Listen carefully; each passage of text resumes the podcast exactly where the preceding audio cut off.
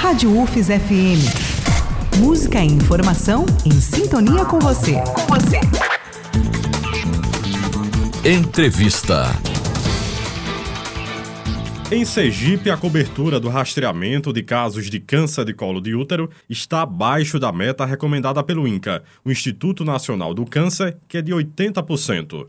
Os dados são da pesquisa de conclusão de curso da estudante Karoline Almeida, do Departamento de Medicina do campus Professor Antônio Garcia Filho, da Universidade Federal de Sergipe. E é com ela que a gente conversa a partir de agora aqui na Rádio U F S F M. É uma satisfação ouvi-la, Karoline. A gente sabe que o câncer de colo uterino é a quarta principal causa de morte por câncer entre mulheres no mundo. Quais são os motivos dessa alta incidência? Boa tarde, Karoline.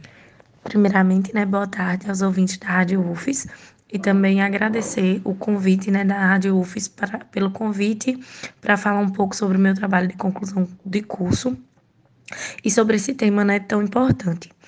É, respondendo à primeira pergunta, a alta incidência do câncer de colo uterino, ela é multifatorial, ou seja, tem diversos fatores envolvidos, mas um dos mais importantes atualmente é as baixas taxas de realização dos exames de rastreamento, que é o citopatológico, né, ou exame de lâmina, como também é conhecido.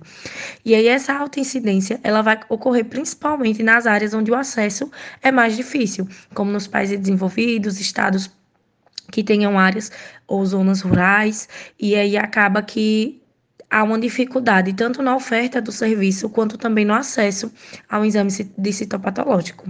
Agora, Karoline, por que você decidiu avaliar a qualidade desse programa de rastreamento do câncer de útero aqui no estado de Sergipe? Então, eu sempre tive um, um interesse muito grande pela área da ginecologia e da saúde da mulher desde o início do curso. E dentro da área da ginecologia, o câncer de colo uterino ele tem um destaque. E é impossível pensar no câncer de colo uterino sem lembrar também do programa de rastreio, que é o exame citopatológico, ou como é mais conhecido popularmente, né, o exame de lâmina ou Papa Nicolau. E aí vem a importância desse rastreamento, porque quando ele é feito de forma adequada, a gente consegue, né, diagnosticar precocemente, tratar de forma adequada e eficaz e de forma oportuna. E tudo isso gera um benefício muito grande para a mulher. Então, visando essa importância, né, do programa de rastreio, eu entrei em contato com minha orientadora, doutora Mila Janssen, inclusive agradecer a orientação, né, e pelo apoio nesse período.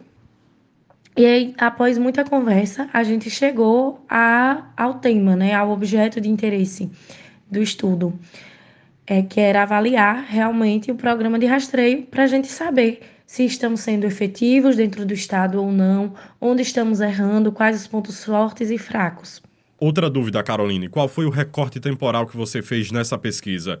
E quais foram os dados levantados e analisados com o objetivo de avaliar justamente o programa de rastreamento aqui no estado? No estudo, né, analisamos o período de dois mil e quinze a dois mil e vinte e um e os dados foram retirados da plataforma do Siscan, que é o Sistema de Informação do Câncer.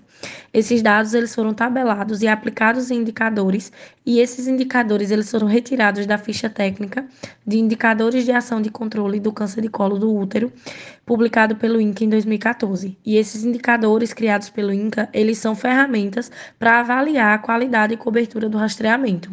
E diante disso, Karoline, quais foram os principais resultados de análise sobre a qualidade do programa de rastreamento do câncer de colo de útero aqui em Sergipe? Nos mostrou que o programa de rastreio do nosso estado ele tem muito o que avançar, pois ainda encontra-se muito aquém da meta estabelecida pelo INCA de cobertura da população-alvo, ou seja, mulheres, né, entre vinte e cinco a sessenta e quatro anos.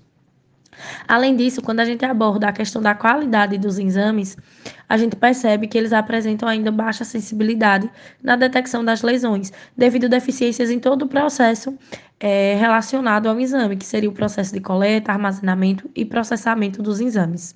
O que você pode destacar também, Karoline, sobre as principais contribuições da sua pesquisa para a melhoria da tomada de decisão sobre a situação? Então, a partir dos resultados encontrados, podemos identificar as falhas, pensar e criar melhorias.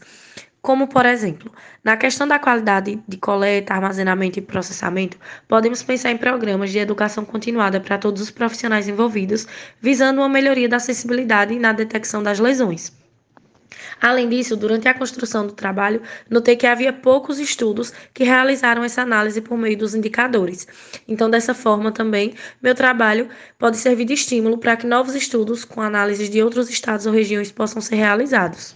Uma última pergunta, Karoline. Como você define a importância da educação em saúde para o diagnóstico precoce e o tratamento adequado do câncer de um modo geral? É imprescindível a educação em saúde, pois apenas quando temos o conhecimento é que podemos identificar precocemente, né, os sinais. Podemos também buscar acesso aos programas de rastreio e também ter acesso ao tratamento de forma adequada. Além disso, é de suma importância que o tratamento ele seja sempre esclarecido e compartilhado com o paciente para que a gente tenha melhor adesão e sucesso terapêutico.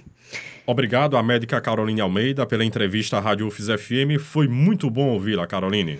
Gostaria de agradecer o convite, né, da Rádio U F S para falar um pouco do tema tão importante e compartilhar um pouco também do meu trabalho de conclusão de curso. Muito obrigada.